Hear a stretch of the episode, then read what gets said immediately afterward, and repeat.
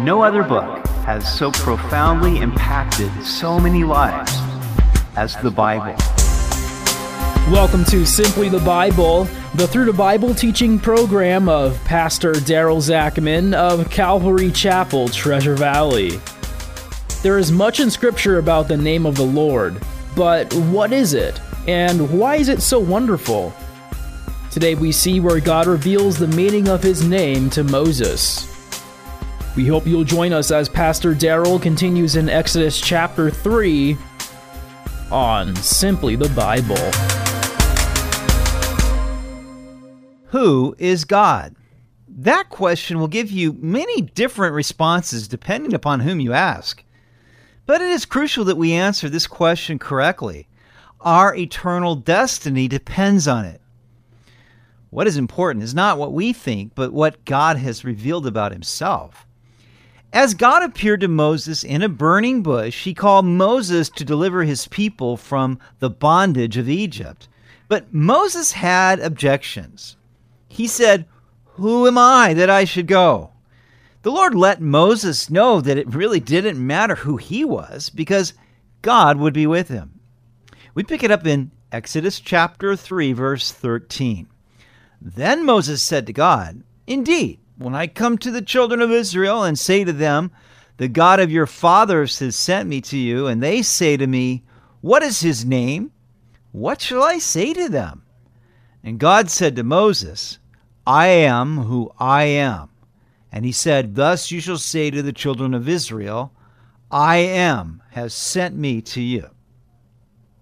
Moses had a number of underlying concerns about accepting God's call. For one, he was a wanted man in Egypt for murder.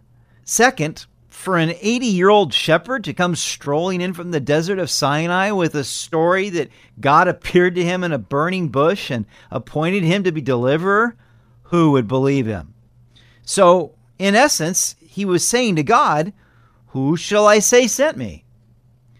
God responds, I am who I am. Tell them, I am sent you. God's name is altogether transcendent from any other name of any other God. His name speaks of the eternal aspect of his character.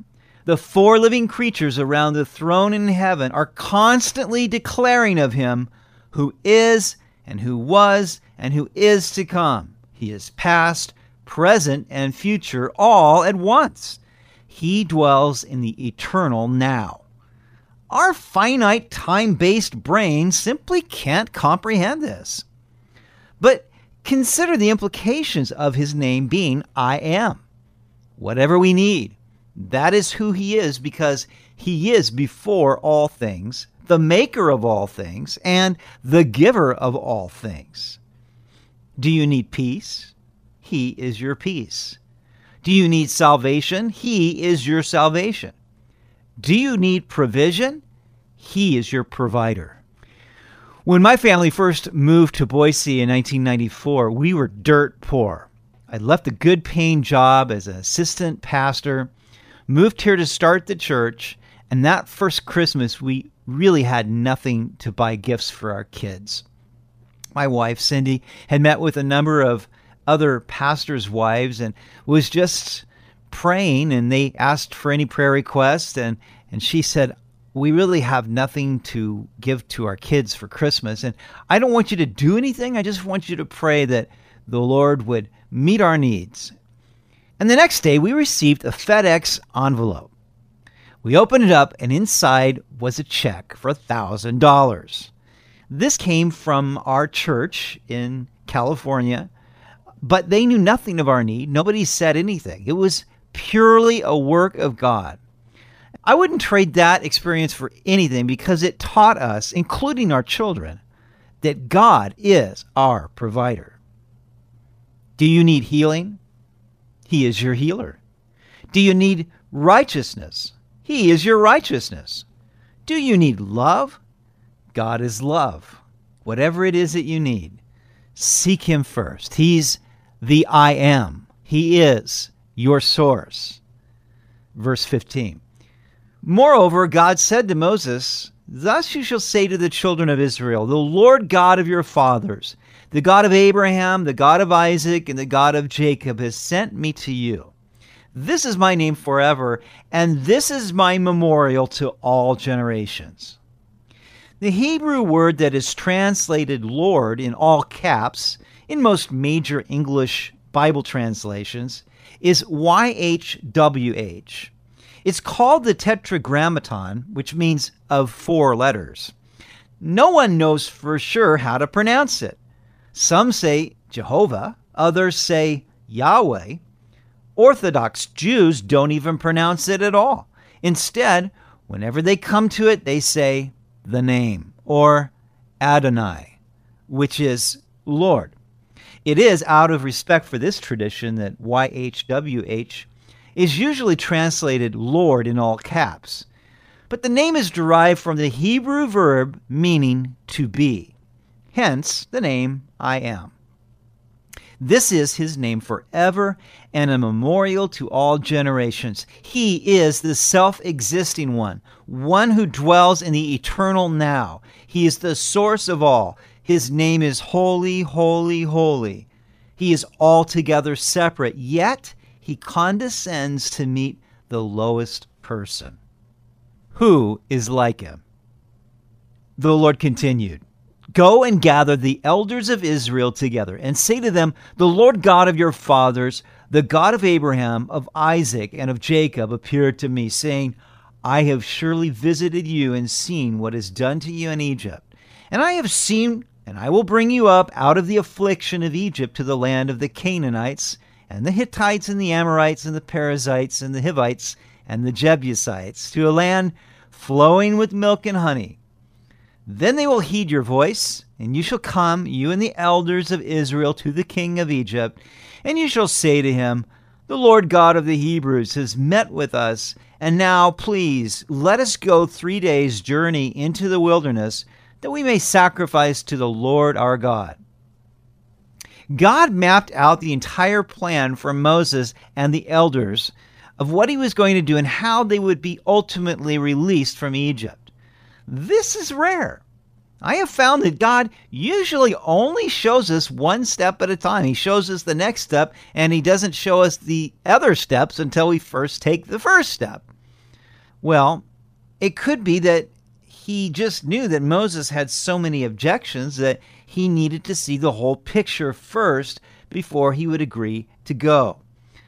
If this is the case, then God was condescending to Moses' weak faith. Remember, 40 years in the desert had convinced Moses that he couldn't do anything. And he really didn't want to bother. God had to overcome Moses' feelings of inadequacy. And yet, Moses' humility qualified him to be mightily used of God. Often I see people striving for position or to accomplish some great work for God, but there's little evidence of the Spirit's fruit and power.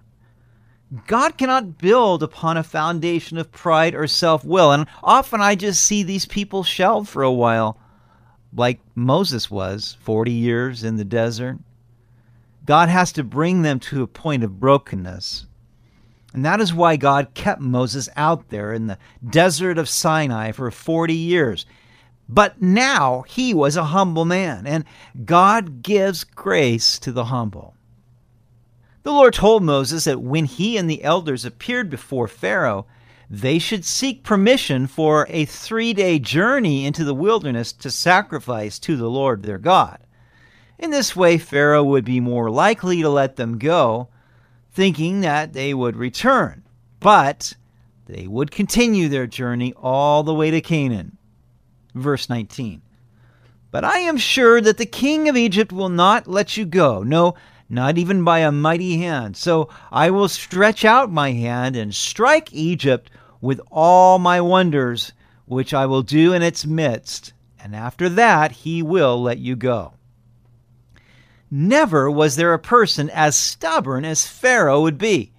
Every time I hear the story of the plagues against Egypt, I am amazed that Pharaoh hardened his heart again and again the way he did. But God allowed this and even strengthened Pharaoh in this hardened position so that he could prove his glory to Egypt as well as to the world.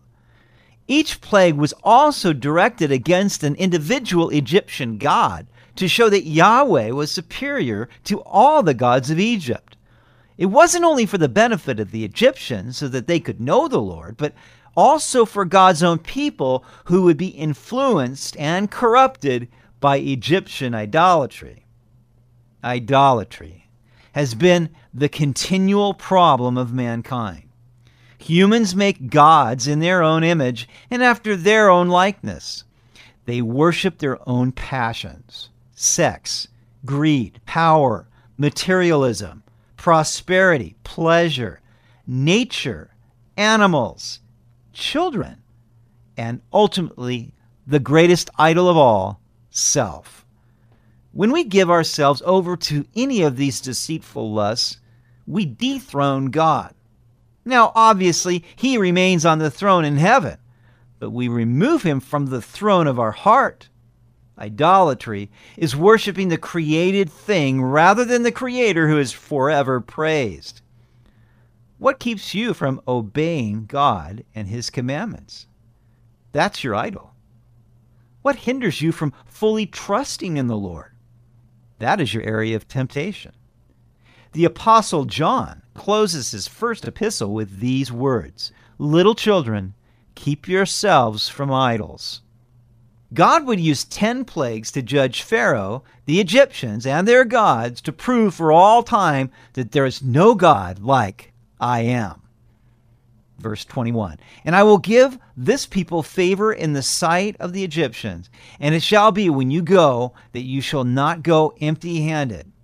But every woman shall ask of her neighbor, namely of her who dwells near her house, articles of silver, articles of gold, and clothing, and you shall put them on your sons and on your daughters, so you shall plunder the Egyptians.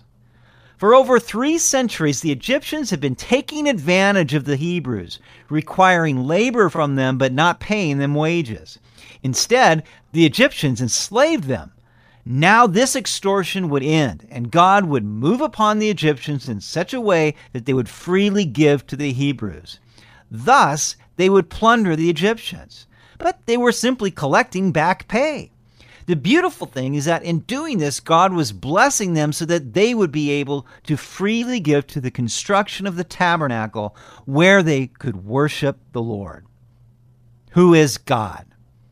Any description other than the description God gives about himself in his word is a God of our own making. It's an idol. It is unworthy of the transcendent creator who dwells in the eternal now. He alone is Yahweh. I am the existing one. He always was and always will be. He created you to know Him and to spend eternity with Him. And the only way any of us can do that is through His Son, Jesus Christ, whose blood washes away our sins, reconciles us to God, and gives us the privilege of standing on holy ground. And once this has happened, then we can receive from Him all that we need for life and godliness. That's who God is. You've been listening to Simply the Bible, the Through the Bible teaching program of Pastor Daryl Zachman of Calvary Chapel, Treasure Valley. For more information about our church, please visit our website at calvarytv.org. To listen to other episodes, go to 941thevoice.com or check out our iTunes podcast. When it comes to doing the will of God, often we're the ones standing in the way. Next week, we'll see the roadblocks Moses put up to resist the call of God. We hope you'll join us as we continue in the book of Exodus on Simply the Bible.